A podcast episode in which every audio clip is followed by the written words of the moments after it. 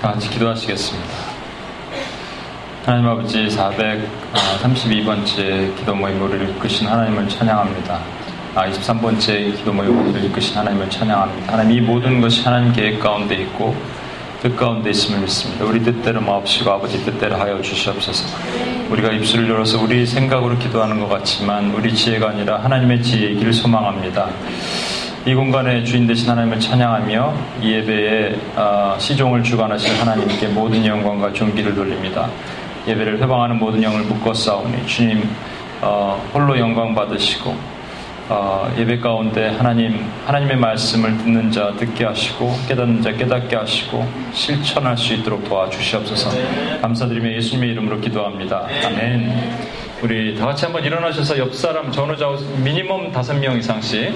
오늘 새로 오신 분들 저 이쪽에 계신데 아, 오랜만에 오신 우리 성효 자매님도 계시고. 그러니까 우리 다가가셔갖고 말이죠.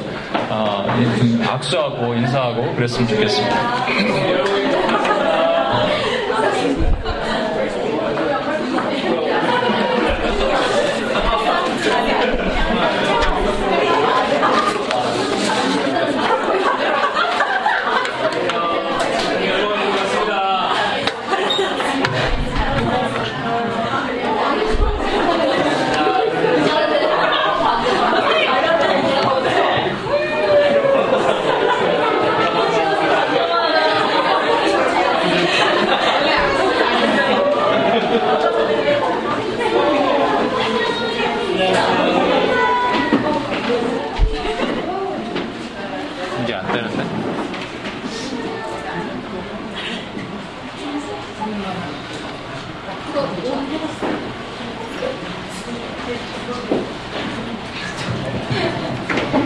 네, 반갑습니다. 네.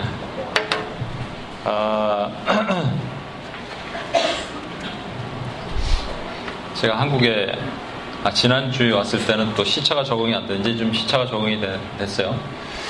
그래서 다시 이제 미국 생활에 적응하려고 하고 있습니다. 처음 오신 분들 환영하고 오랜만에 우리 성유자님 얼굴 시커멓게 타갖고 왔는데 환영하고 또 어이구 시원이까지 왔어요. 처음이에요? 처음 온 거죠 시원이? 아니 아니 몇번 왔어요. 몇번 왔어요? 아 하이 시원.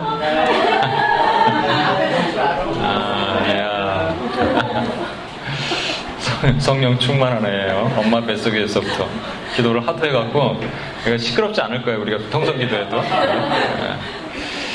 아, 오늘 저는 임금님에 대한 첫사랑? 원래 임금님의 첫사랑이라는 드라마가 있었어요, 옛날에. 이걸 기억하는 정도 되시면 여러분 나이가 상당히 드신 거고, 이걸 아는 정도면 우리 신성희 집사님 정도가 아실까요? 몰라요? 아, 이거 모르세요? 저도 아는데 저도 기억하고 있는데, 임금님의 첫사랑. 아, 여기 임금님이 누구냐면은 철종이에요, 철종. 철종이 모르시, 대정태세 문단세 하면 철종이 나와요. 처음 듣는 얘기가 지금. 여러분 역사와 제 역사 같죠? 네, 같은. 어, 철종은요 25대 왕입니다. 근데 철종이 원래는 평민의 삶을 살다가 왕궁으로 들어서 왕이 된 사람이에요. 모르셨죠? 역사 얘기하는 건 아닌데 사실. 어, 사도세자 아시죠? 뒤주에서 죽은 사람. 사도세자의 아, 이복 조카이기도 하고요. 사도세자의 어, 이복 형제가 은원군이라고 있습니다. 그러니까 은원군이 그러니까 아니죠 사도세자 이복 아, 그러니까 어, 서자죠 서자 아들이죠 아들. 그러니까 사도세자의 원래 정, 적자가 정조잖아요 정조. 그럼 모르세요? 하하 참. 그, 아, 고개 끄덕 한번 해주세요. 이래도 대충. 네, 정조거든요. 근데 정조가 아, 이복 형제가 은원군인데 이 반란에 가압, 가담해갖고 사살을 당하죠. 그리고 그 뒤에 이제 아들인 순조가 왕이 되는데 아버지가 유지를 남겼는데 절대로 그 은원군을 해하지 마라. 자기 이복 동생을 해하지 마라 그랬던 것을 기억하고 이미 은원군은 죽었으니까. 그래서 그 아들을 수선문해 보니까 이 어디 평민의 삶을 살고 있는 거예요. 그냥 완전히 그냥 그 이 드라마에서 보면요. 막 김치 쭉쭉 찢어서 이렇게 찬물에다 말아먹고 그러고 있는 거예요. 왕가 있었던 사람이. 그를 데려와 왕으로 왕가로 데리고 옵니다. 그런데 나중에 그 위에 이제 헌종이 있는데 헌종이 아, 자식이 없어 죽으니까 바로 왕이 되는 거예요 그러니까 한 남자의 정치적인 노론, 뭐 소론 그런 정치적인 세력에 휘말려 있었던 한 왕의 기구한 삶의 운명의 얘기를 얘기하는 것도 있지만 여기 보면 옆에 있는 저 여인인 것 같은데 제 생각에는 어, 드라마에는 어떻게 나오냐면 같이 김치 찢어 먹던 꽃동산 뛰어다니던 한 여인을 사랑하는 그 임금님의 첫사랑이란 얘기예요. 근데 저는 제목을 좀 바꿨습니다. 임금님에 대한 첫사랑으로 좀 제목을 바꿔서 얘기하고자 합니다. 이 철중과 너무나도 흡사한 사람이 하나가 있어요.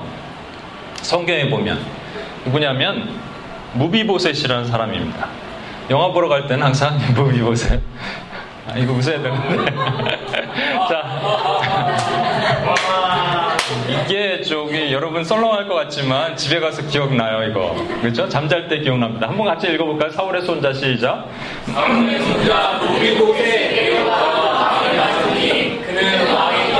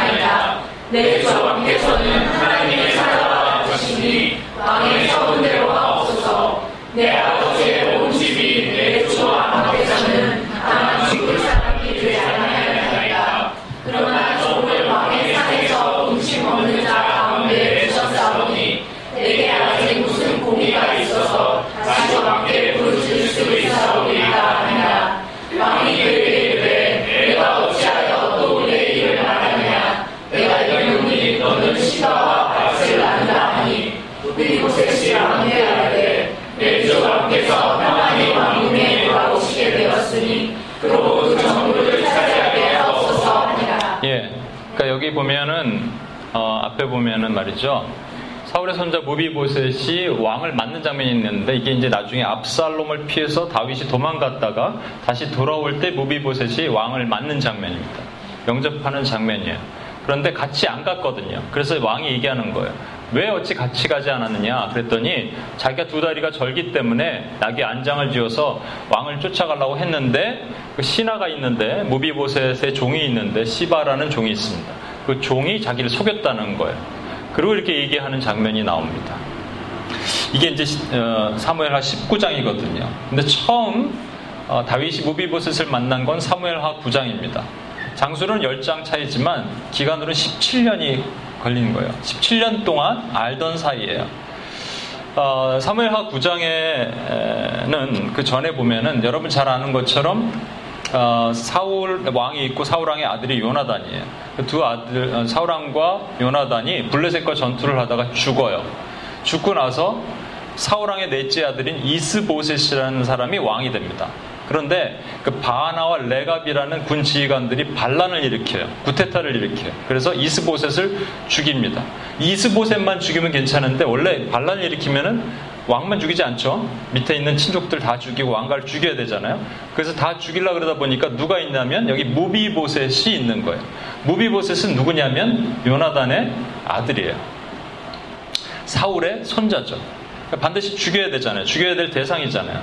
죽이려 그러니까 유모가 그걸 알고 무비보셋이 다섯 살 때 유모가 그를 데리고 어, 빨리 도망 나오다가 떨어뜨려요. 그뭐 이렇게 안고 떨어뜨리진 않았겠죠. 내 생각엔 말에서 떨어뜨렸을 가능성이 있는데 떨어뜨려서 두 다리를 다 절게 됩니다. 불구가 돼요.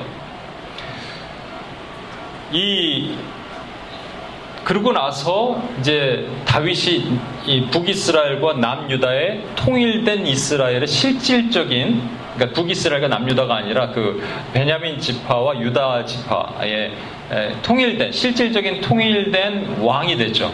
왕이 되고 나서 첫 번째 한 일이 뭐냐면 말이죠. 여러 가지 일이 있겠지만 뭐부터 해야 될까요? 성전 지어야 될까요? 뭐 왕궁 지어야 될까? 뭐부터 해야 되잖아요. 그런데 가장 먼저 한 일이 뭔지 아십니까?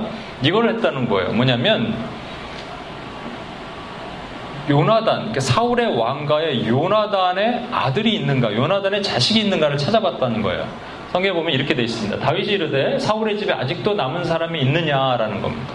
이것만 봐서는 아무래도 내가 불안불안하니까 왕이 됐는데 불안불안해. 그래서 이 사울의 왕가 있는 모든 시족을 다 씨를 말려야 되니까 있느냐라고 물어본 것 같지만 그런 뜻이 아니고요. 이 다음을 보면 알 수 있어요. 내가 요나단으로 말미암아 그 사람에게 은총을 베풀고자 한다.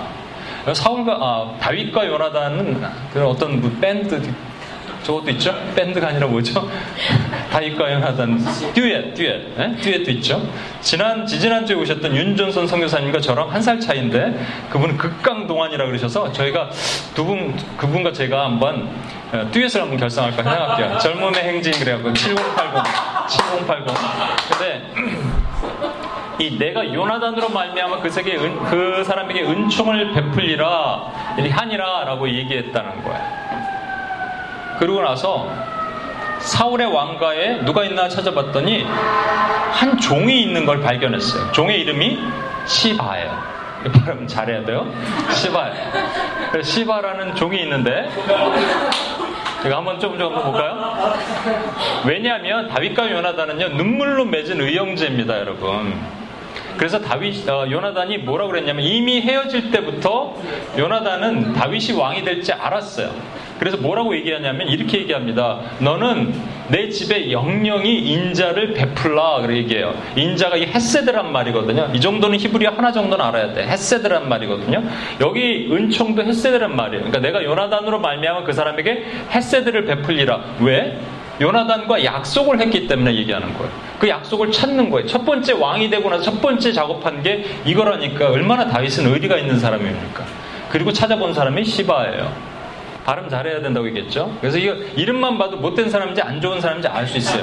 시바, 나발, 시드기야 뭐 이런 거 있죠. 전부 못된 사람들이에요. 사울의 집에는 종 한 사람 있으니 그의 이름은 시바라. 그를 다윗의 앞으로 부름에 왕이 그에게 말하되 내가 시바냐 하니 이르되 당신의 종인이다 하니라라고 얘기해요. 근데 이 시바는 말이죠. 어, 성경에 분명히 불필요한 기록은 하나도 없습니다. 성경의 1.1획도 다 의미가 있다는 거 이걸 생각해야 돼요. 시바는 성경에 뭐라고 기록되냐면 아들이 많고 또 종이 많아요. 이 종인데 또 종이 있어요. 그러니까 이런 거 여러분 예전에 보면은 내시들 보면은 막그 어, 왕궁에서 권력을 휘두르는 내시들이 있죠. 탐관 오리 같은 사람들. 그런 거랑 비슷한 거예요. 시바는 아들이 15명이에요. 종이 20명이라. 이런 이 시바에게 지금 네 종, 네 주인의 아들이 있느냐 물어본 거예요. 그랬더니 있습니다 라고 얘기한 거예요. 뭐라고 얘기했냐면 이거 잘 들어보세요. 여기 뉘앙스를 한번 잘 보셔야 돼요. 뭐라고 하냐면 요나단의 아들 하나가 있는데 다리 저는 자니이다. 요나단의 아들 하나 있는 데는 맞아요. 그죠? 그죠? 왜냐하면 다윗과 요나단의 관계를 이미 소문을 들어서 다 알았을 거예요. 요나단의 아들 하나 있는데 당신이 그토록 사랑하시는 요나단의 아들 하나 있는데 그런데 요 뒤에를 뭐라고 그래야 되냐면 그의 이름이 무비보셋입니다라고 얘기했어야 돼요. 그런데 뭐라고 했어요? 다리 저는 자입니다. 그러면 이게 좋은 의미 같아요? 아니면 조소스 무슨 섞인 비, 방하는 얘기 같아요? 비방하는 얘기 같잖아요. 왜 이렇게 했을까? 이게 되게 이 사람이 말이죠.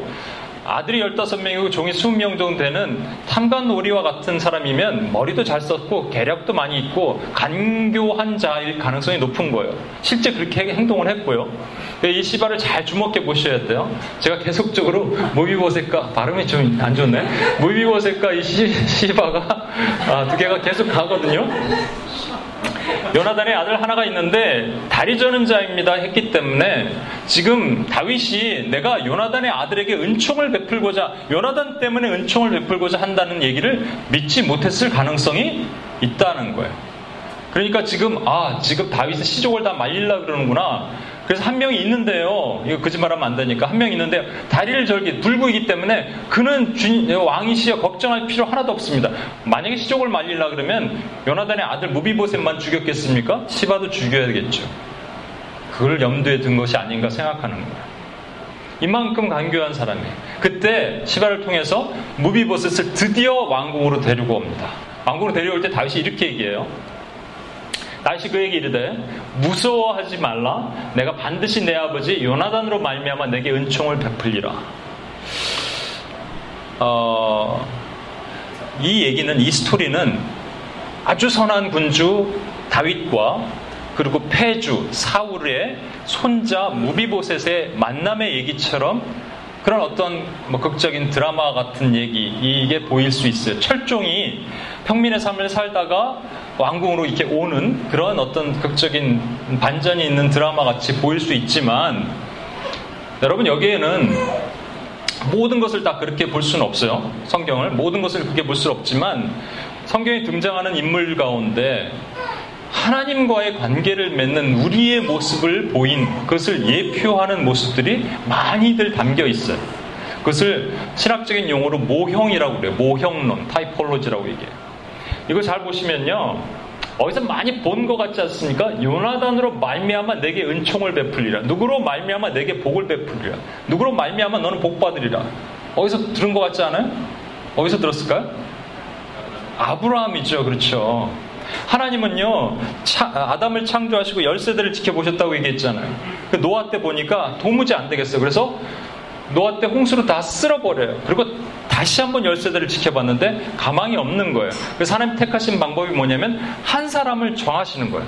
한 사람을 택하시는데 그 사람이 의로워서 택한 게 아닙니다. 하나님이 택하셨기 때문에 의로움을 받은 거예요. 택하셔서 그 사람과 언약을 체결하시는데 이게 쌍방 언약이 아니에요. 사인을 두 명이 하는 게 아니고요. 일방적인 언약이라고요. 일방적인 하나님의 언약을 체결하시고 하나님 혼자 사인 쫙쫙 하셨다니까요. 고개를 쪼개놓고 말이죠. 아브라함과 둘이 같이 걸어가면서 야 이 고개 쪼갠 거너 네가 어기면 또 내가 어기면 둘 중에 하나 이렇게 쪼개서 죽는 거야 이렇게 얘기했어야 되는데 쪼긴 고개 사이로 하나님의 횃불처럼 딱 지나가시면서 혼자 이 언약을 체결하신 분이 하나님이시라는 거예요. 그게 아브라함이거든요. 그 아브라함이 뭐라고 얘기냐면 너로 말미암아 천하 만민이 복을 얻겠다. 창세기 15장 15절에 이렇게 말씀하세요. 아브라함은 강대한 나라가 되고 천하 만민은 그로 말미암아 복을 받게 되겠다라고 얘기합니다. 여러분 이 두 가지를 비교해 보시면 이게 이게 대비가 된다면 말이죠. 여러분 잘 이제 정신 잘 차리고 드셔야 돼요. 이 대비가 된다면 말이죠. 그러면 이 요나단은 어디랑 비교가 될 수 있어요? 요나단 밑에 말씀에 아브라함이죠. 요나단 누가 그라 그랬어? 그네 그가 그가 아브라함이에요. 그러니까 요나단으로 말미암아 또 그로 말미암아 이 아브라함으로 말미암아 그렇죠? 그러니까 요나단이 아브라함일 수가 있어요. 그다음에 또 하나 등장하는 인물이 누구죠? 무비보셋이죠. 무비보셋은 이때 밑에 누가 될까요? 무비보셋이 은총을 베풀린 요나단으로 말미암아 네 개, 네 개가 무비보셋이라니까요. 그죠? 무비보셋에게 은총을 베풀리라. 그러면 그로 말미암아 누가 복 받으리라? 천하 만민이. 근데 진짜 천하 만민이에요? 물론 일반 은총. 그러니까 하나님께서 비도 내리시고 모든 사람에게 공기도 주시고 일반적인 은총은 천하 만민이 맞아요. 그렇지만 하나님의 구원은 천하 만민이 아니거든요. 구약 시대에는 그것을 이스라엘이라고 얘기하고 신약 시대에 넘어와서 그것을 뭐라고 얘기한다고요? 뭐라고 얘기한다고요? 교회라고 얘기한단 말이에요. 이, 좀, 이, 이, 정신을 바짝 차려야 되는데. 예. 그러니까 무비 요나단으로 말미암아 무비보셋이 복을 받듯이 아브라함으로 말미암아 천한 만민이 복을 받았어요. 그 천한 만민 중에서 특별하게 특별한 복을 받는 사람들을 우리는 교회 또는 하나님의 백성이라고 부른단 말이에요. 이제 하나 더 남았어요. 뭐가 남았게요? 이게 다윗이 지금 얘기한 거란 말이에요. 그죠? 다윗이 이 은총을 주겠다고 얘기한 거예요. 그럼 여기 들어갈 게 누구예요? 하나님이죠. 하나님 또는 예수 그리스도시잖아요. 이, 이 개념을 가지고 여러분 이제부터 보셔야 돼요. 이 개념을 가지고. 제가 이렇게 얘기하니까, 아, 이게 너무 이 뭐, 저기, 뭐라 그럴까. 어, 이 모욕론을 좀 반대하시는 분들은 아, 너무 막 짜맞추기 아니냐 이렇게 생각하는데 한번 그러면 검증을 한 몇 가지만 더 해볼게요. 무비보셋이라는 이름이 있는데 이름의 뜻이 뭐냐면 부끄러움을 없이 하는 자란 말입니다. 아들을 낳아놓고 너는 부끄러움을 없이 하는 자 이렇게 짓기도 참 힘들 거예요. 근데 요나단이 왜 이렇게 졌는지 모르겠지만 부끄러움 없이 하는 자예요. 여러분 요나단의 형제가 있어요. 사울의 네 아들이 있어요. 네 아들의 이름이 뭐냐면 요나단, 말기수, 아비나답, 이스바알인데 이게 아까 말한 사울 왕이 죽고 나서 새로 왕이 됐던 이스보셋이 같은 이름이에요. 에스바알. 근데 여러분 바알 들어가면 이게 전부 나쁜 이름입니다. 바알. 에스바알이란 뜻은 뭐냐면 바알의 사람이란 말이에요. 그런데 요나단이 아들을 낳고 이름을 지었어요. 그 아들이 하나가 있는 거예요. 무비보셋이에요. 이름을 지었는데 원래 이름이 뭐냐면 무리바이란 말이에요.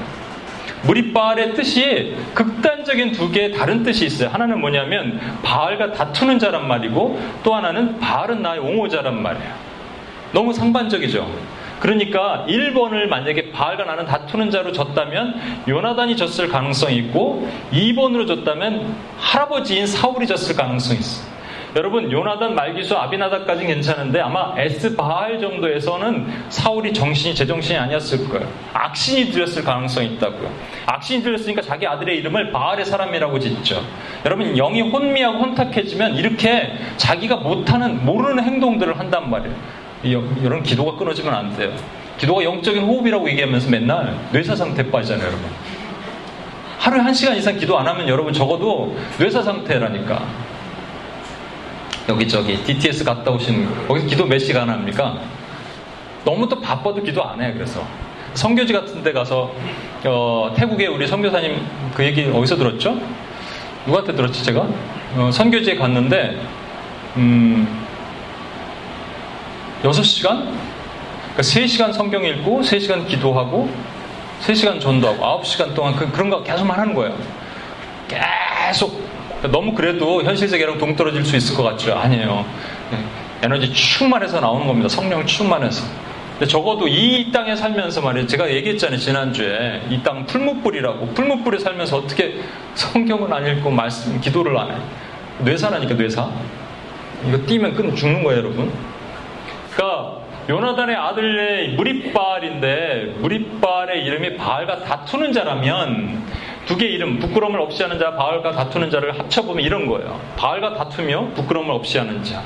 그런데 이런 이런 뜻이 성경에 되게 많이 나옵니다. 하나 찾아볼까요? 예레미야 15장 15절 한번 읽어볼게요. 시작. 주께서 아시오니 원하건대 죽는 날을 기억하시며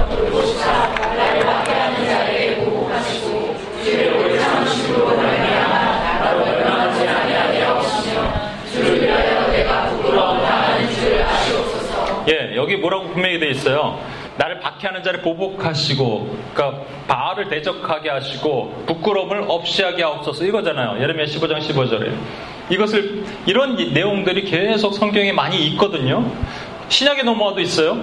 야가보고 4장 7절 그런데 너희는 하나님께 복종하라 마귀를 대적하라 바알을 대적하란 말이에요. 근데 여기서 너희는 누구예요? 너희는이 너희는이 누구예요? 사람? 교회죠, 교회. 제가 말하는 핵심이 뭐예요, 지금? 무비보셋이 뭐라고? 무비보셋은 바알을 대적하고 부끄러움을 없이 하는 자인데 그것이 계속적으로 나오는 것이 뭐냐면 이 위쪽에는 이스라엘이고 구약에는 이스라엘이고 신약에는 교회란 말이에요. 그럼 무비보셋이 뭐에 대한 예표라고요? 모형이라고요? 교회라니까요. 그거 얘기하려고 얘기, 지금 얘기 꺼내는 거예요. 이렇게까지 얘기했더니 에이 그래도 이거 너무 짜맞히는 것 같아요. 그래서 하나를 더 얘기하겠습니다. 여러분 만약에 무비보셋이 교회에 좋다 그래요. 그러면 다윗이 누구여야 되냐면 예수 그리스도여야 돼요. 예수 그리스도가 나타나시면 세 가지를 회복시키셔야 됩니다. 첫 번째, 저와 여러분이 그냥 쥐 나오고 바퀴벌레 나오는 아주 그냥 아주 열악한 환경에 있는 영적인 환경 가운데 있다가 끄집어내셔서 하나님의 집으로, 하나님의 전으로 이동시키셔야 돼요. 이사시키셔야 돼요. 위치에 회복이 있어야 돼요. 두 번째는요, 어, 지위의 회복이 있어야 돼요. 지위. 우리가 종으로 있다가 하나님의 자녀 또는 왕자가 되잖아요. 지위가 회복돼야 되잖아요. 세 번째는 그게 이제 세 번째인데 사실 두 번째는 뭐냐면 소유권이 회복돼야 돼. 우리에게는 아무것도 없는 것 같았는데 광에 빈털털이 있는 것 같은데 아니라는 거예요. 땅이 있다는 거예요. 너희 기업이 있다는 거예요. 그 기업이 회복돼야 되는 거예요. 이것이 맞다라면 여기서 만약에 므비보셋에게도 동일한 것을 했다면 다윗은 예수 그리스도의 모형, 예표가 될 수 있다? 없다? 있다라는 거예요. 그럼 제가 보겠습니다. 첫 번째. 첫 번째는 뭐 회복? 위치 회복이에요. 다, 어, 다윗 왕이 사람들을 보내요. 로드발 암미엘의 아들 마길의 집에서 그를 데려오니 로드발 암미엘의 아들 마길이 누군지 몰라요 저는. 성경 아무도 몰라. 그런데 그냥 철종이 어디 있었냐면요. 평민의 집에서 김치 쭉쭉 쪄 먹고 이렇게 있었어요. 그거예요, 그거. 거기서 어디로 데려와요? 그를 데려오니 어디로? 다윗의 왕궁으로 데려오는 거예요. 헤브론의 다윗의 왕궁으로 데려왔다는 거니까. 평민의 삶에서 왕자의 삶이 되는 거예요. 그쵸? 위치 이동 있죠? 두 번째 뭐라고 했어요? 소유권의 이동을 얘기했죠, 제가. 소유권의 회복.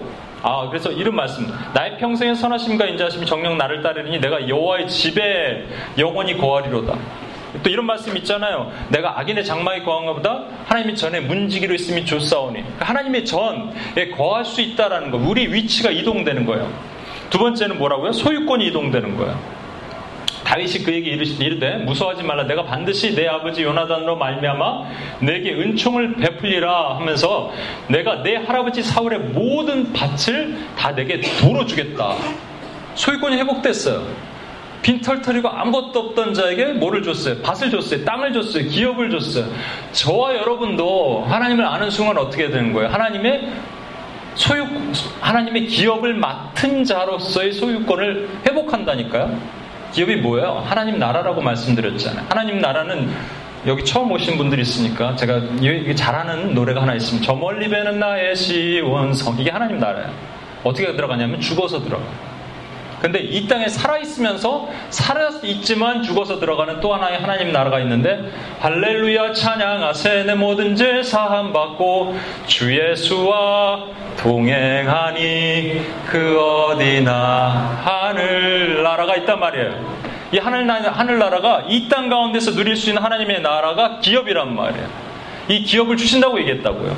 그쵸? 그러니까 여기서도 동일하게 땅을 준다 그랬잖아요. 세 번째, 뭐가 회복이 된다고요? 지위. 나의 그 아이덴티티가 회복이 되는 거예요. 뭐라고 했냐면 또 너는 항상 내 상에서 먹을 찐이라 그랬어요. 상에서 먹을 수 있는 사람은 아무나 못 먹습니다. 종? 종이 어떻게 상에서 먹어요? 왕자만 먹잖아요. 무비오스는 옛날에 왕자였어요. 다섯 살 때 도망가고 나서 평민의 삶을 살았는데 다윗이 끄집어내서 내 상에서 먹어라 그러는 거예요. 다른 왕자들과 함께 먹어라 그러는 거예요. 저와 여러분도 하나님의 상에서 먹는 겁니다. 시편 여러분 좋아하는 시편 23편 5절에 뭐라고 했냐면 주께서 내 원수의 목전에서 내게 상을 베푸시고 상을 베푸는 거예요. 상을 베풀었다는 것은 주님과 함께 교제할 수 있다는 거예요. 주님과 함께 인티머스를 가지고 교통할 수 있다는 얘기예요. 먹는다는 게 뭐예요? 주님이 주신 것을 먹는 거잖아요. 그게 뭐예요? 말씀이잖아요. 이게 특별한 은총이에요. 모든 사람에게 비를 내리고 모든 사람이 공기를 줬지만 모든 사람이 말씀을 주진 않았어요. 줬지만 안 읽어. 우리는 읽자. 아 여러분 안 읽나? 읽죠? 안 읽으면 큰일 나는 겁니다. 읽었는데 뭔지 깨달음이 없어. 이래도 큰일 나는 거예요. 그런 분들은 저를 상담을 하셔야 돼. 끝나고. 하나님의 말씀을 주셨잖아요. 그래서 상을 베풀고 그래서 막 달고 묘한 그 말씀 막 단 거예요. 입에서 막 달고. 여러분이 오늘 그 묵상할 때 보면 열스겔에서 보면은 그 성경책이 입에서 달대잖아요. 그 창자까지 느래잖아요. 그죠? 그걸 주셨다는 거예요. 그럼 제가 말하는 핵심이 뭐예요? 이 다윗 왕이 뭐에 대한 예표의 가능성이 있다? 누구다? 누구예요? 예수 그리스도 무비보셋은 교회 이걸 잘 기억에 염두에 두시고 그 다음에 넘어갈게요.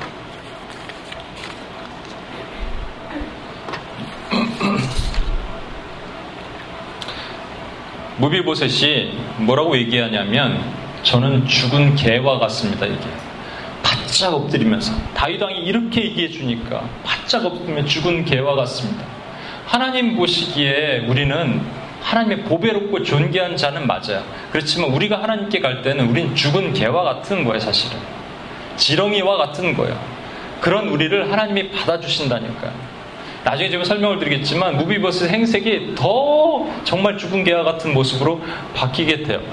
그런데 이렇게 하나님과 거하는 아니 이렇게 다윗왕과 거하는 삶에서 항상 상에서 먹고 말이죠. 밭을 받고 왕궁에 거하고 얼마나 좋아. 이렇게 그냥 평생 갔으면 얼마나 좋겠습니까마는 그게 아니란 거예요. 우리가 말이죠 어, 예수님과 꿈 같은 삶을 누리면서 은혜 충만하게 항상 살면 얼마나 좋겠어요 수련회 같은 데 가서 막 있으면 막 천국 같죠. 어디 가서 선교지가 막 있으면 막 천국 같거든요.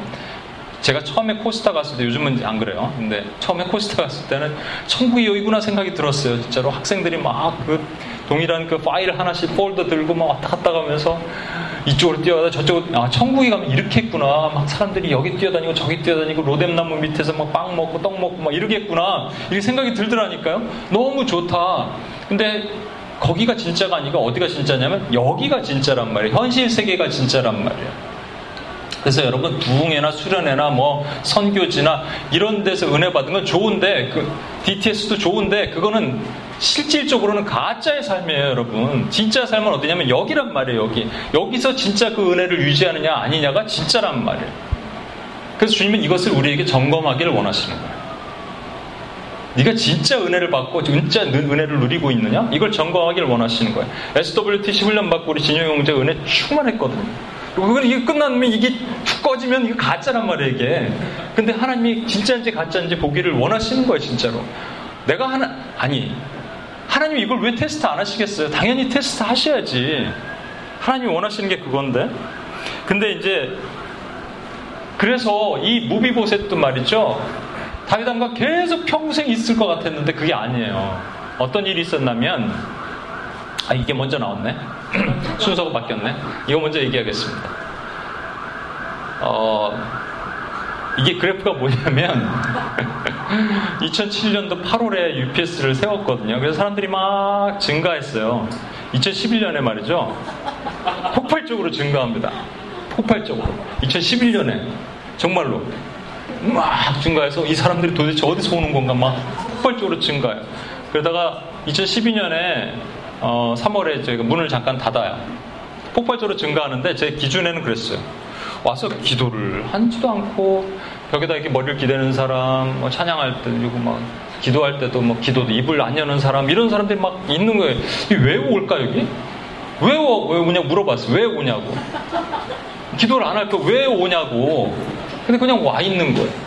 그래서 제가 그 어느 날 묵상하는데 하나님이 성전문을 닫을 사람이 있으면 좋겠다. 말라기서 이 말씀을 딱 듣고 제가 화요일계를 하고 말이죠. 예고도 안 하고 그 다음 주에 바로 문을 닫았어요. 3개월간.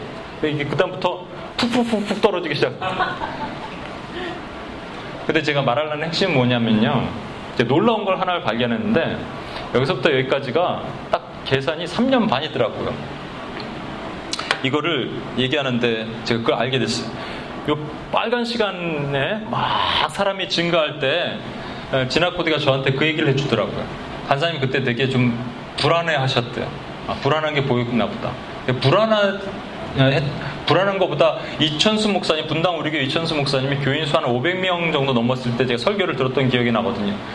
그 목사님이 그랬어요. 사람들이 막 몰려오는데 자기는 불안하다고, 두렵다고. 이 사람들을 제자화 시키지 않는데 계속 오니까 제자도 아닌 사람들이 모여갖고 막 제자인 것처럼 앉아있는 게 자기는 두렵다고 얘기했거든요.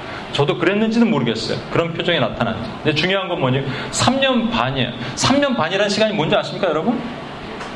예수님이 제자들과 함께 있었던 시간이에요. 3년 반 이후에 뭐 해야 돼요? 흩어져야 돼요. 기도자가 돼야 돼요. 기도를 훈련을 받았으면 기도자가 돼야 되는 거예요. 혼자 기도할 수 있어야 되는 거예요. 근데 뭐여갖고 머리 기대고 입도 안 벌리고 이러고 있는 이 모습을 보면 주님이 뭐라고 하시겠어요? 저도 마음이 답답했고 그랬던 것 같아요. 그때 기억이 나요. 제자들이 말이죠. 초대교회에 막 은혜를 충만하게 받았거든요. 오순절 성령의 강림 이후에 막 부흥을 한 거예요. 근데 흩어지라 했더니 안 흩어졌어요. 본질을 놓쳤어요. 그래서 어떻게 하시냐면 하나님의 방법을 주세요. 빵 때리세요. 초대교회를 박해를 주세요. 박해를 줘갖고 유대인을 흩으신 거예요. 그래서 디아스포라가 생긴 겁니다, 여러분. 이 얘기를 좀 하고자 하는 거예요. 지금 계속 그 다윗왕과 다윗왕의 상에서 먹으면서 얼마나 좋겠어요, 무비보셋이. 이게 평생 가면 좋겠는데 아니라니까. 지금 다윗왕이 맨발로 말이죠. 압살롬 피해서 도망 나와요. 근데 아까 본 것처럼 무비보셋이 쫓아와야 되는데 무비보셋은요 두 다리를 절어요. 그래서 나귀 안장을 놓고 갈라 그랬더니 시바라는 종이 와서 아유 뭐 이런 몸으로 어떻게 쫓아갑니까? 다윗왕에게 민폐만 끼칩니다 라고 얘기하고 그냥 집에 계세요 이렇게 얘기했다는 거예요. 거기 속았어요. 속고 안 갔는데 시바는 머리가 아주 간교한 자라 그랬잖아요. 그래서 떡 이만큼 건포도 이만큼 포도주 이만큼을 가지고 다윗왕에게 합니다. 다윗왕이 이게 뭔 왜 갖고 왔냐 물어봐요. 아니 딱 보면 모르겠으면 떡 갖고 온 거, 포도주 갖고 온 거, 자기 줄라고 갖고 온 거잖아요. 왜 갖고 왔냐 물어본 거예요. 그 다윗왕의 마음은 본심은 읽은 거예요 벌써. 두 번째 질문이 뭐냐면 네 주인의 중 주인의 아들은 어디 있느냐? 모비보셋이라고 묻지도 않았어요. 주인의 아들은 어디 있느냐? 그러니까 다윗왕의 관심은 누구예요? 시바예요? 모비보셋이에요? 모비보셋이란 말이에요. 그때 어, 시바가 이렇게 얘기해요. 예루살렘에 있는데 그가 말하기를 이스라엘 족속이 오늘 내 아버지 나라를 내게 돌리리라 하나이다 하는지라. 거짓말이에요 이거. 그죠? 그랬는데 그랬더니 이게 끼이놈 네가 거짓말을 해 이렇게 얘기를 했어야 되는데 맨발로 나와서 정신이 없었는지 갑자기 다윗이 이렇게 얘기를 하는 거예요. 모비보셋이 있는 것이 다 내 것이니라. 그럴 때 내주 왕이여 내 앞에서 은혜를 입게 없어 이랬다는 거예요. 여러분, 우리 믿음 생활을 하면서 열심히 하나님과의 믿음 생활을 하면서 최선을 다해서 모든 걸 다 쏟아 부었는데 억울한 일 당한 일 없어요? 내 삶에 힘든 일 없어요? 나는 이렇게 하나님이 일을 했는데 삶은 꼬이는 일이 없어요?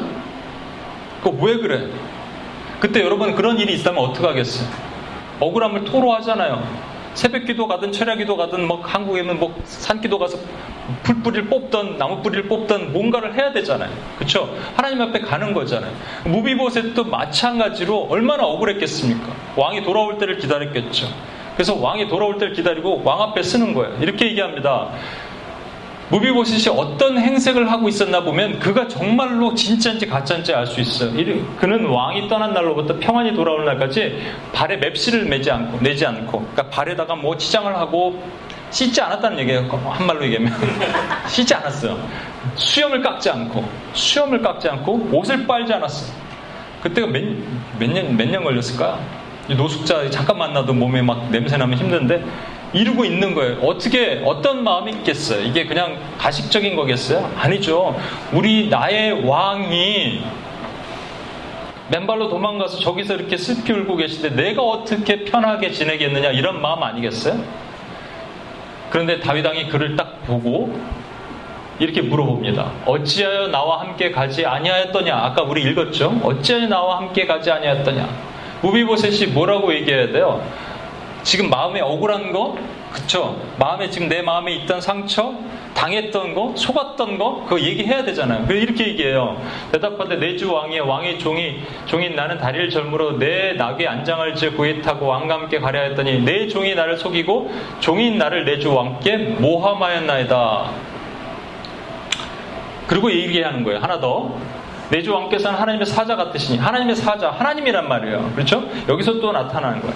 왕의 처분대로 하옵소서 내 아버지의 온 집이 내주 왕 앞에서는 다만 죽을 사람이 되지 아니하니까 나는 원래 죽은 개였습니다는 말이에요. 죽은 개였는데 하나님이 이렇게 거두셨으니 그러나 종을 왕의 상에서 음식 먹는 자 가운데 두셨으니 내게 무슨 공의가 있어서 다시 왕께 부르질 수 있사오리까 아니라 여러분 이 정도 딱 되면 다윗이 어떻게 해야 됩니까?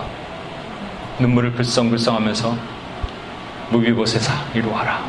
안아주고 입을 맞추고 머리를 쓰다듬고 저 시바 그놈의 새끼 응? 그놈의 새끼 내 아들을. 야 명예에서 말이죠. 그 시바가 가진 밭을 딱 빼갖고 다시 무비보세 줘라. 이렇게 했어야 되잖아요 저와 여러분이 억울한 일을 당할 때, 힘든 일을 당할 때, 하나님 앞에 기도하고 막 눈물을 흘리면 하나님이 그 얘기를 들으시고, 그래, 알아, 알아, 알아, 이래, 알아. 그래. 저 나쁜 놈의 새끼들 내가 다 처단해 줄게. 이렇게 하셨어야 되는데, 여기 보면 다윗의 판결이 나오는데 이런 판결이 나옵니다. 내가 어찌해 또내 일을 말하느냐? 이래요. 영어로는 why say more? 뭘 또 얘기를 하냐? 다른 영어 성경을 보니까 번역을 제가 의역을 하니까 뭘 또 핑계를 대고 있냐 이런 말이에요. 이 여러분이 좀 높은 사람, 교회 목사님이나 아니면 뭐, 이, 최근에 제가 얘기 들었는데, 어, 너무 시아버지가 정말 맨날 잘해주는 시아버지가 있었어요.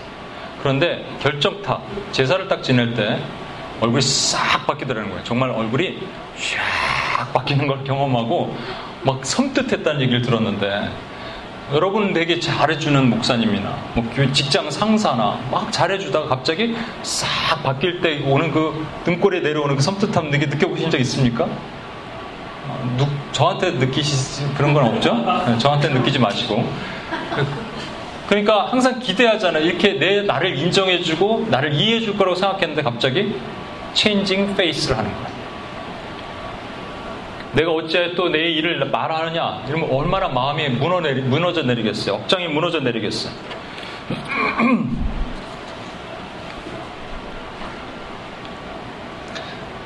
그리고 나서 다윗이 판결을 내리는데 뭐라고 판결을 내는가 볼까요? 이렇게 돼 있어요. 내가 이르노니 너는 시바와 밭을 나누라. wow.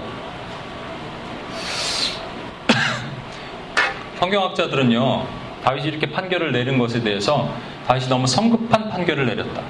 그때 막 오다 보니까 또 돌아오는 길이 너무 힘들었겠어요. 힘들다 보니까 그냥 딱 보자마자 그냥 성급한 인간적인 판단 미스를 내렸을 것이다라고 해석을 해요. 그래서 이 해석이 한 네 가지 정도가 있는데 첫 번째 해석은 이거예요. 다윗이 무비봇에 대해서 분이 아직 가시지 않았어요. 이놈의 자식 내가 가서 보기만 하면 내가 가만히 두나 봐라 했는데 무비봇이 왔어요. 그래서 많이 봐준 거야. 반반 나누라는 것도. 원래 그냥 갖다 쳐놓으려 그랬는데. 이렇다는 해석 하나. 두 번째는 다윗이 시바에게서 받은 도움 때문에 어쩔 수 없어. 갈때 건포도 이만큼, 포도주 이만큼 줬는데 받을 땐 받고 돌아와서 그 다 빼서 이렇게 할 수는 없잖아요. 그러니까 그렇게 했다라는 해석. 또 하나는 다윗이 무비보셋의 말을 100% 믿지 않았어. 이게 얘기했는데 의심이 가는 거죠. 이게 100%인가 말이 이게 진짜인가 가짜인가. 그래갖고 반반 나눠라 이렇게 얘기하는 거. 또 한 가지는 뭐냐면 가장 어, 무비보셋의 말이 진짜라는 걸 이해하고 시바가 말이 틀렸다는 걸 알지만 그래도 건너갈 때 도망 나올 때 시바에게 한 약속이 있잖아요. 그 약속이 있기 때문에 어쩔 수 왕의 입에 나온 약속은 지켜야 되거든요. 그래서 절충안을 내었다 이거예요. 이 네 가지 모두 누구의 잘못입니까? 다윗의 잘못이잖아요. 지금. 다윗이 설문판 판단을 내렸다. 다윗에게 문제가 있다라는 얘기하는 거잖아요. 그럴 수 있어요. 인간이니까. 인간 다윗은 얼마든지 그럴 수 있단 말이에요. 근데 만약에 여기 다윗이 아까 모의 모형, 모의 예표라면 누구? 예수 그리스도의 예표라면 예수님이 실수할 수 있을까? 여러분 예수님의 성품 중에 가장 하나님의 성품 중에 제가 가장 좋아하는 게 뭐라고 한번 얘기했을 텐데 신실하신 신실하다는 것은 faithful한 거예요.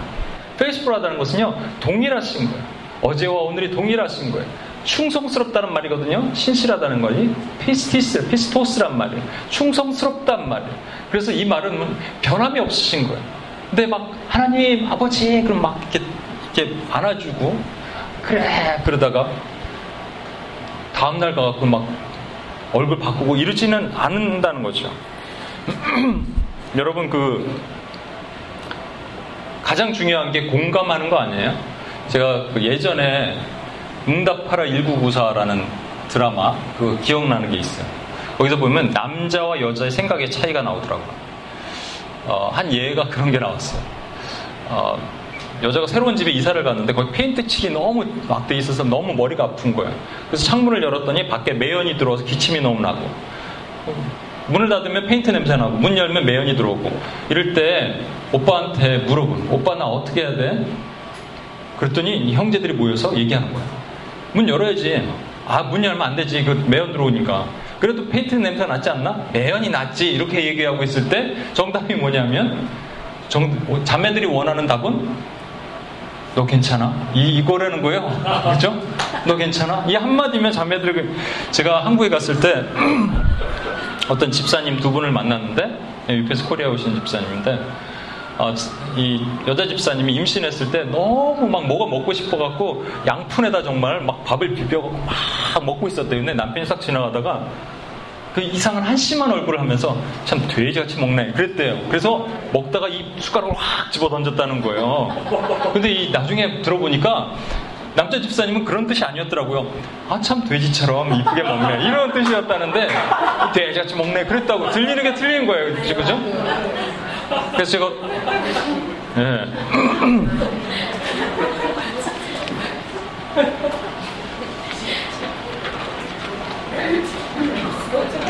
지금 다윗이 무비보셋에게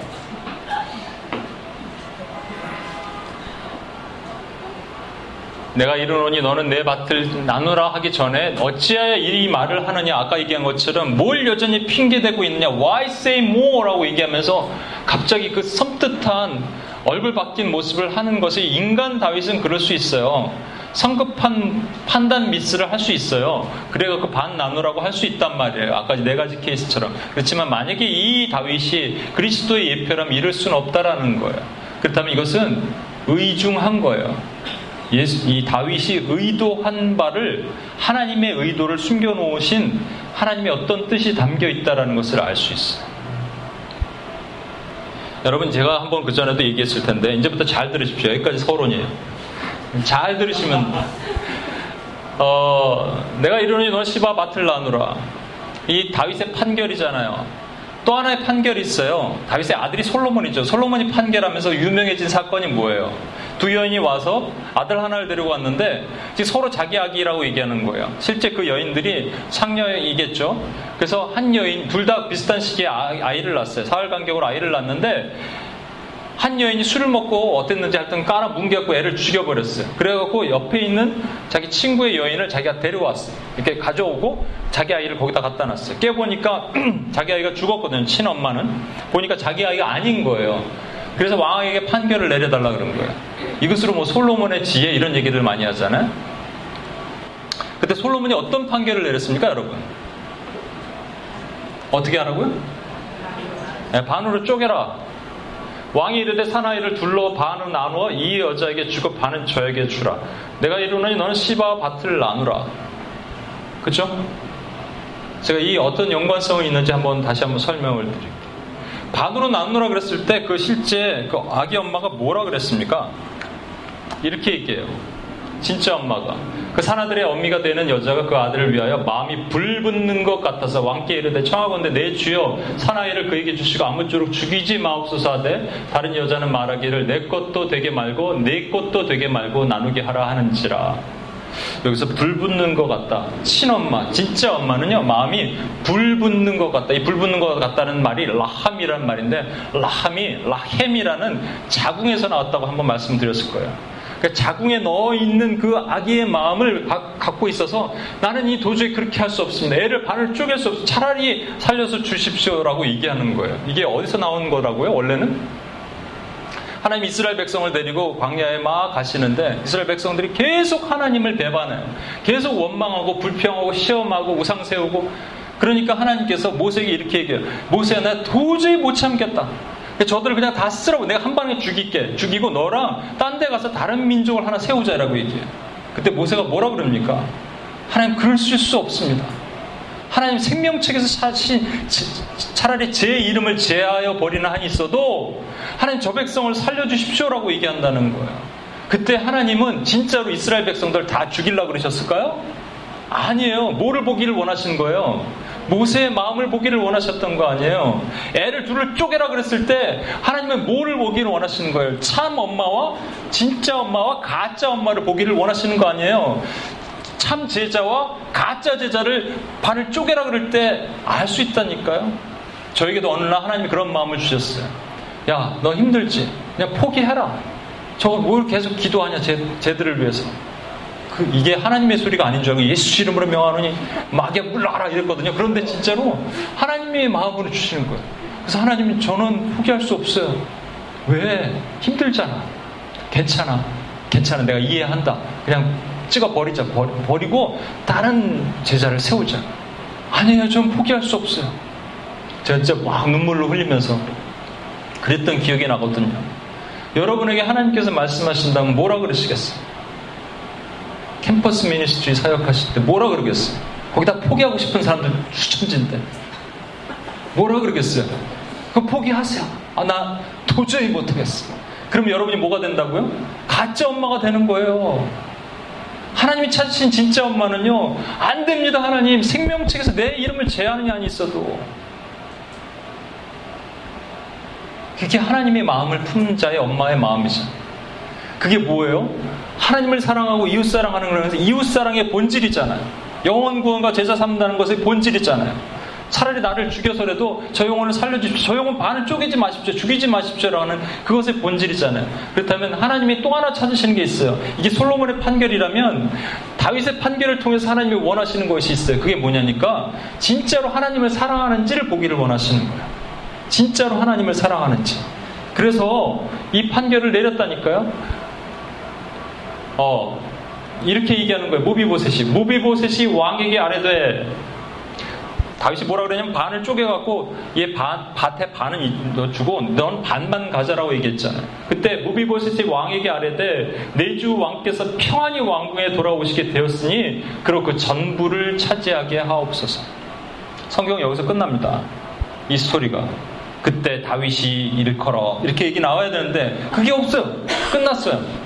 여러분 상상해 보십시오. 다윗이 왜 여기서 말을 안 하지, 하지 않았을까? 다윗이 하나님이라면, 하나님의 모형이라면 말할 필요가 없는 거예요. 이미 아시는 거예요. 이걸 가지고 무비보셋이 교회가 하나님께 아뢰되 주여 하나님께서는 평안히 여기 들어오셨사오니 저는 이거 필요 없습니다 하나님. 제가 밭을 가진들 뭐하고 제가 물질을 가진들 뭐하고 제가 명예를 가진들 뭐합니까? 하나님이 안 계시는데 저는 하나님만 계시면 됩니다. 라고 얘기한다는 거예요.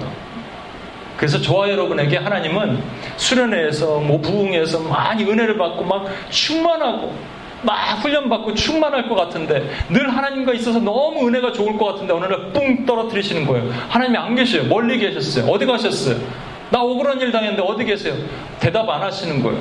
그리고 막 다가갔더니 하나님 설명을 막 했더니 Why say more? 하나님이 changing face 하시는 거예요. 어, 마음이 너무 어려운 거예요. 이게 하나님의 본심이에요? 아니라니까요. 하나님의 본심은 뭐예요? 내가 진짜 하나님을 사랑하는지 물질을 사랑하는지 세상을 사랑하는지 알기를 원하는 거예요. 하나님과 재물을 겸하여 섬길 수 없다 얘기했잖아요. 여러분 하나님의 마음을 우리 너무 몰라요. 여러분 보십시오. 저는 그냥 이런 묵상을 할 때 이런 상상을 했어요. 다윗이요 입술을 꽉 깨물었어요. 입술을 왜줄 아세요? 무비보셋이 저기서 쩔뚝 쩔뚝 오는 거예요.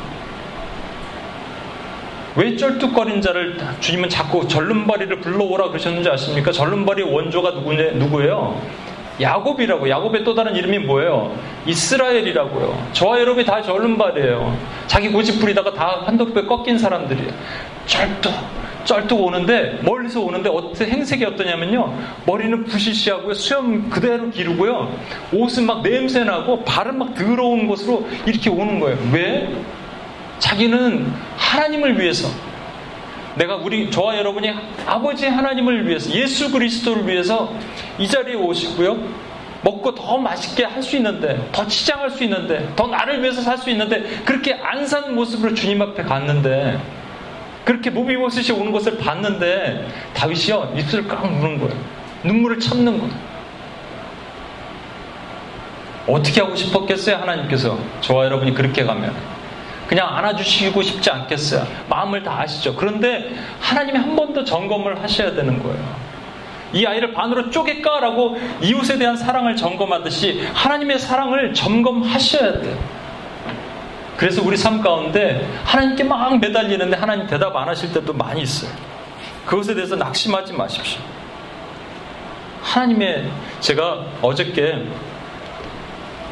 뉴저지에 있는 어느 교회에서 예배를 드리는데 성찬을 하는데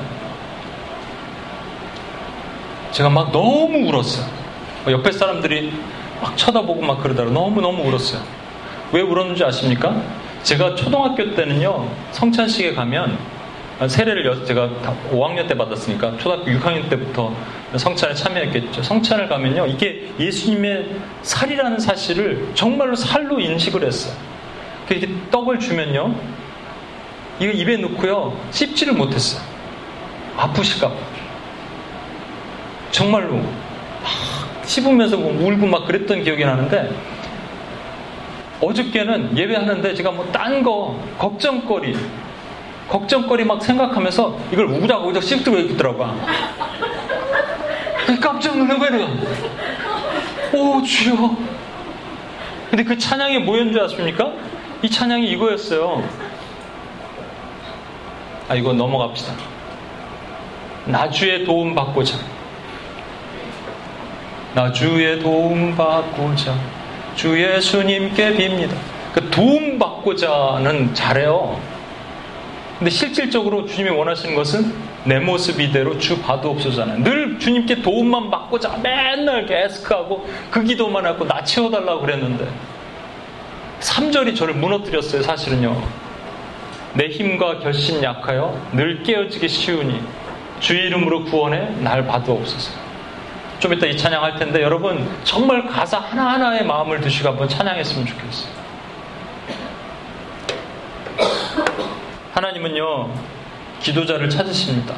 여기 이 자리에 오신 여러분은 하나님을 위해서, 하나님과 그의 의를 위해서 여러분 하시고자 하는 것 다 포기하시고 이 자리에 오신 거예요.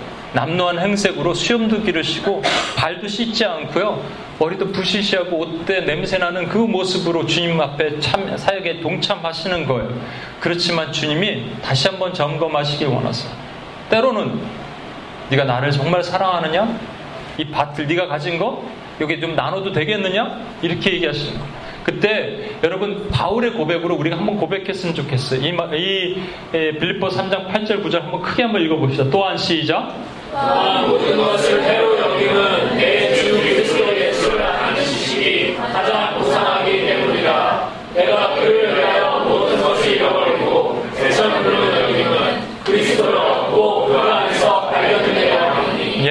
주님께서 원하시는 게 있어요. 내가 가진 것들이 있는데 그게 정말로 말이 아니라 정말로 배설물로 여기 됐습니다, 주님. 그 반으로 쪼개 필요 없이 다 주십시오. 다 주, 난 필요 없습니다. 주님만 있으면 주님이 돌아오셔도 됐는데 그거 됐 it. 나 그거 필요 없습니다 라고 하는 것이 진짜인지 그리스도를 얻고 그 안에서 발견되려 합니다. 이 고백이 진짜인지 가짜인지 주님 점검하셔야 돼요. 그렇다면 한 번은 테스트 하실 거 아니에요. 그때 여러분 통과하십시오. 주님 앞에. 주님 이 마음이 진짜입니다. 내 모습 이대로 주 봐도 없어서. 이 마음이 진짜입니다. 주님이 내 땅을 반으로 가르잔다면 주님 많이 가르칠 필요 없습니다. 주님, 저는 주님만 있으면 됩니다라는 고백이 우리 안에 나왔으면 좋겠어요. 이 고백으로 저와 여러분이 다시 회복되고 일어났으면 좋겠어요. 기도의 삶은 정말 남노한 삶이에요. 그런데 회복되고 일어나야 하나님을 사랑한다고 고백할 수 있어요. 이 찬양 같이 한번 하고 우리 기도하고 나갑시다.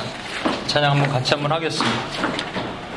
나주에 도움받고자 1절 2절, 3절 이렇게 한번 불렀으면 좋겠습니다.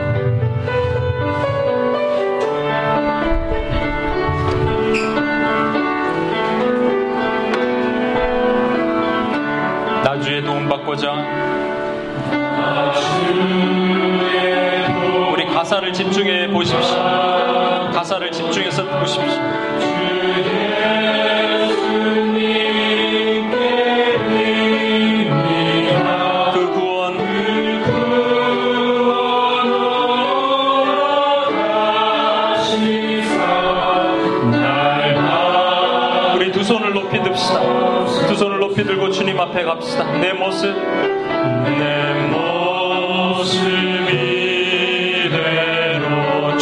없어서 주봐도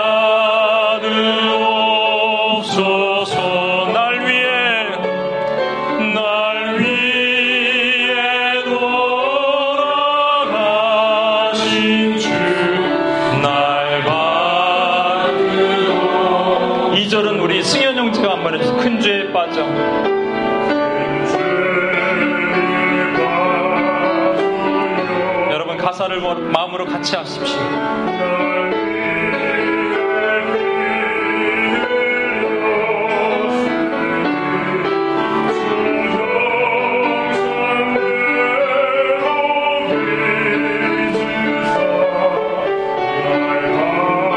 다시 한번 손을 올리고 우리 같이 한번 후렴으로 고백합시다. 내 모습 이대로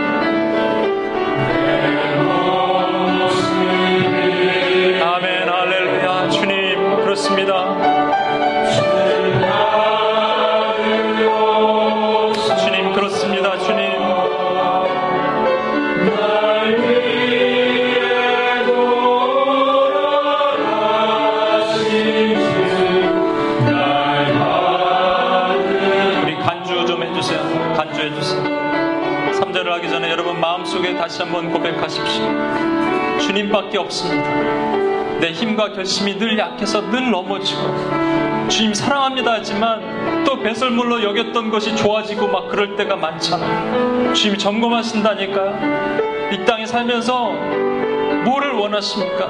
최고의 가치가 뭐예요? 주님입니다. 주님이 돌아오셨으면 됩니다. 라는 나의 고백이 필요하잖아요. 그렇지. 이 고백으로 다시 한번 주님 앞에 드렸으면 좋겠습니다. 이 우리 마음을 다하여서 이 3절을 다시 한번 드립시다. 내 힘과 결심 약하여. 내 힘과 결심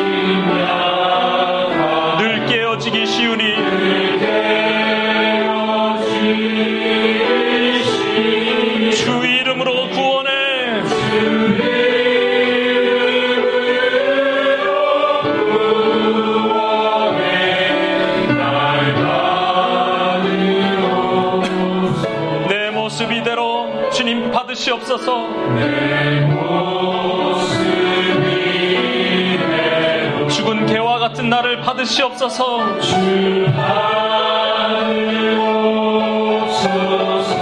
날 위해 돌아가신 주.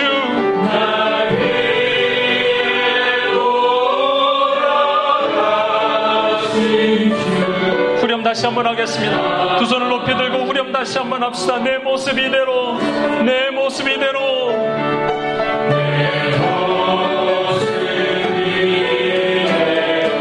받으시옵소서 주님.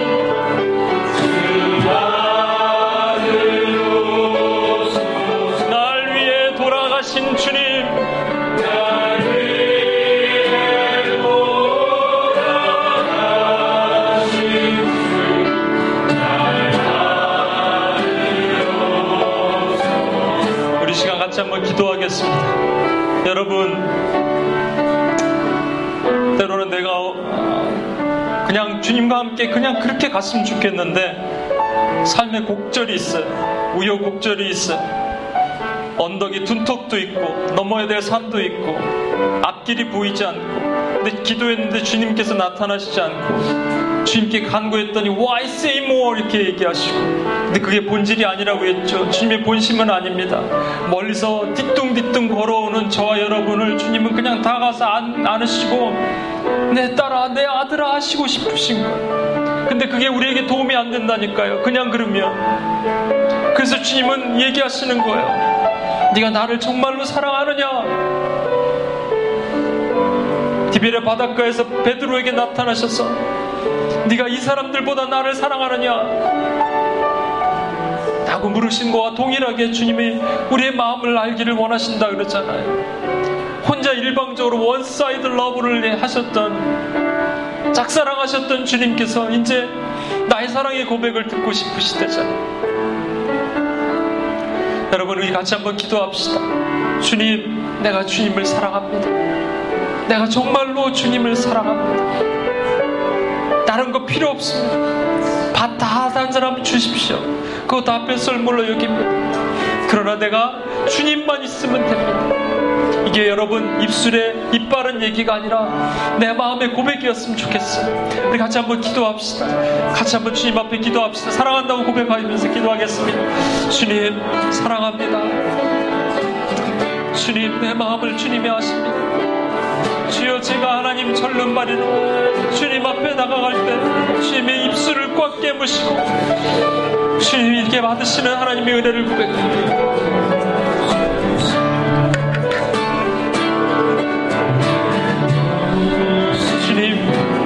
주님을 사랑하는 줄 주께서 아시니 여전히 하나님 아버지 더블 마인드들을 하나님과 재물을 겸하여서 주님도 사랑하지만 이것도 사랑합니다로 얘기하는 나의 약함 주여 하나님 용서하여 주시옵소서. 주님 내가 그러나 주님을 사랑하는 줄 주께서 아십니다. 주님 이것이 나의 심정의 고백이고 주님 앞에 나갑니다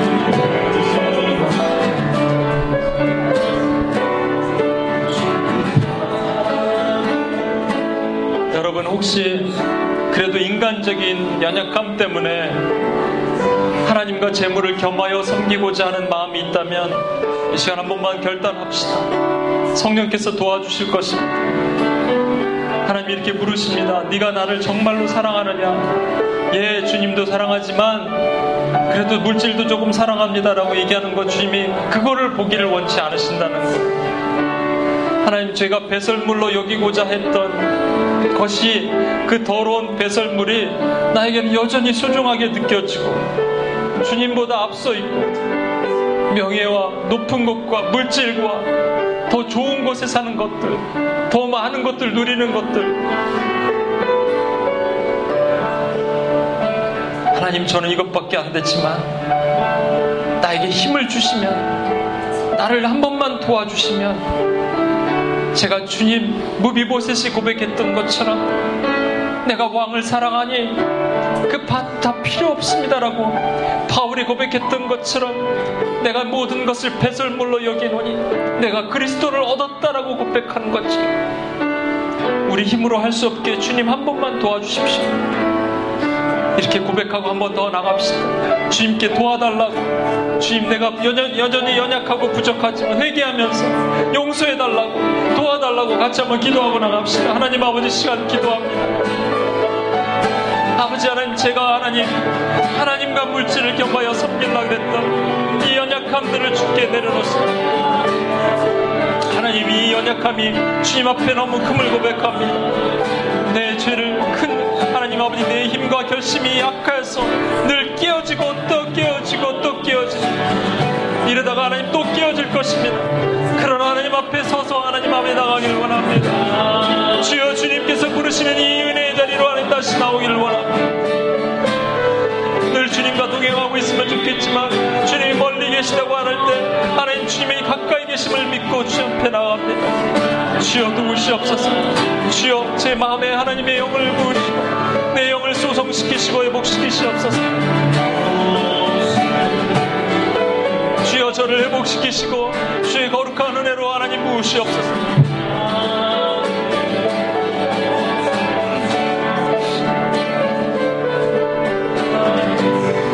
우리 한번더 기도합시다.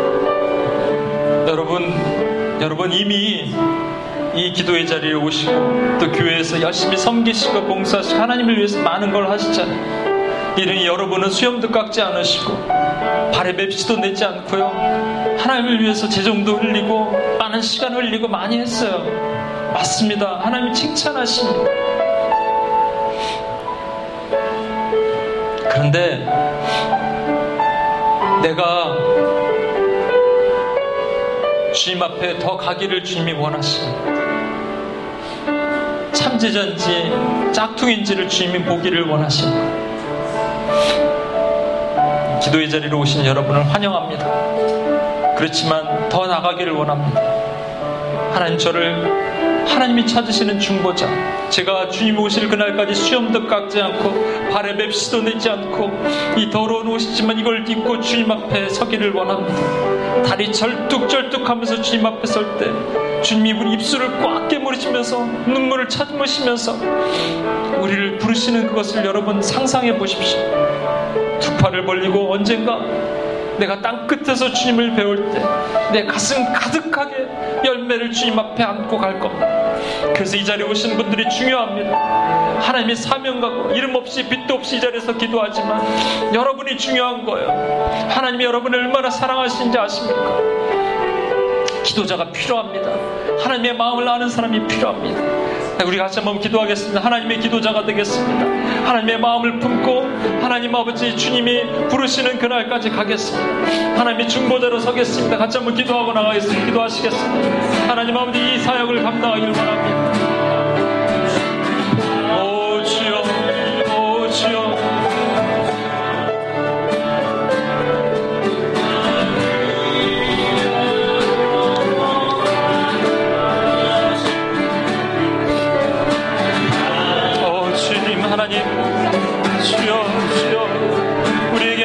아버지 기도의 자리를 주셨습니다 아버지는 이 중보의 무릎의 자리를 주셨는데 이것을 하나님 아버지 헛으로 생각하지 않게 하시고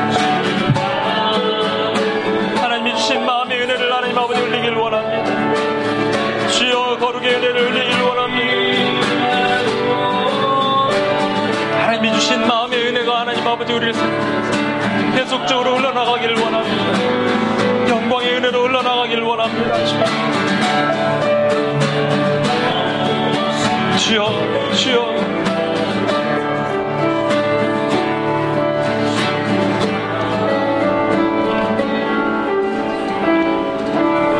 우리 3절을 같이 한번 볼까요? 다시 한번 3절을 고백할 때 우리가 오늘 이렇게 기도했지만 내일 또 넘어질 것 뻔해요. 그게 저의 모습이고 여러분의 모습이에요. 그렇지만요, 내 모습 이대로 받아달라고 주님께 고백할 때 주님 우리 분명히 안으십니다. 아까 그 결말이 나와 있지 않잖아요. 그것은 하나님의 항상 결말은 똑같아. 내 사랑하는 딸아, 내 아들아, 내가 너를 안오라. 이리 와라. 내 상에서 먹고 마시자. 그게 하나님의 결말입니다. 내 힘과 결심 약하여 두 손을 같이 높이 듭시다. 늘 깨어지기 쉬우니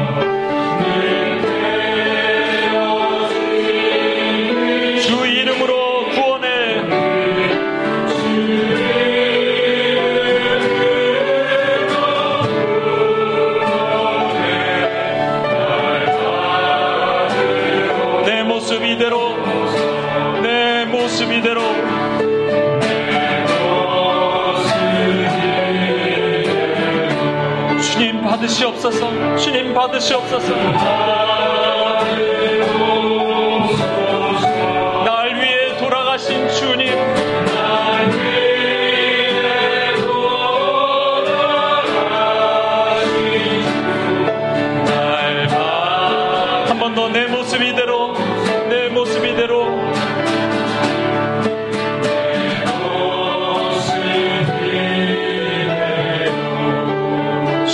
주 받으시옵소서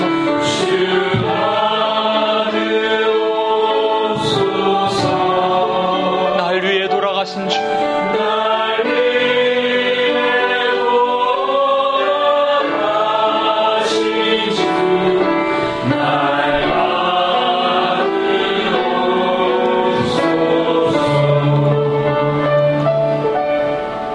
기도하시겠습니다. 여러분 조금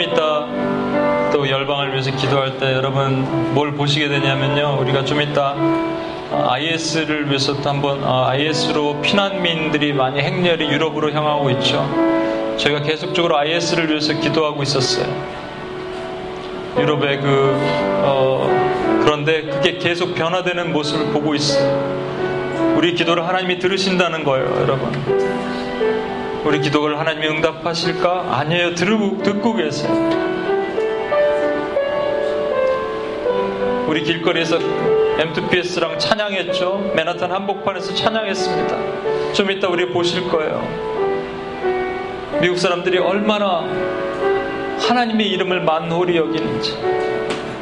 그 이 맨하탄 한복판에서 저와 여러분의 이 작은 사람들이 때로는 이곳에서 때로는 길거리에서 때로는 거리를 밟으면서 하나님의 이름을 높이잖아요. 그 우리를 하나님이 기뻐하지 않으실까요? 기뻐하십니다, 당연히. 그렇지만요, 우리를 위해서 하나님은 때로는 멀리 계신 것 같아요.